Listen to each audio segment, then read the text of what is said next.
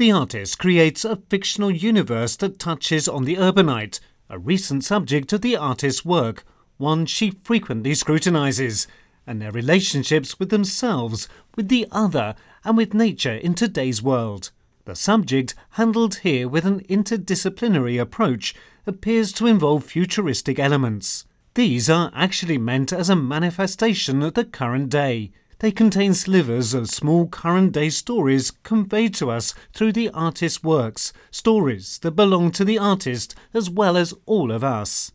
The artist attempts to focus both on the urbanite solitary being and their presence and psychology within society in our current chaotic and fast paced epoch. Multi communicative in social platforms, yet solitary among the crowds, the urbanite defines themselves through their self created ideal persona. The piece aims to tell their experiences through short moments and passing thoughts. The artist attempts to take this current day individual who is alien enough to not recognize the oldest of living species, unretentive enough to instantly forget the greatest disasters, and apathetic enough to never understand the experiences of the other and at the last moment place in front of them another individual who is in touch with the nature as well as their own nature. This individual who attempts to recontact the fauna and the flora may once again find themselves through earnestness and self reflection.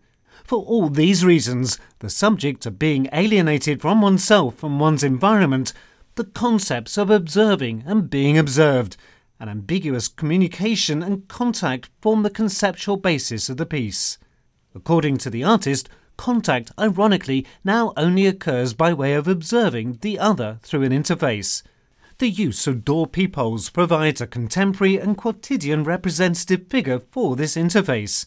Additionally, the individual in search of their habitat, as well as animals whose nature and genetics have been disrupted, the concrete generation, the current day so called heroes and political impositions by those in power, which have affected every aspect of our lives, all become involved with the pieces through experimental and instinctual approaches.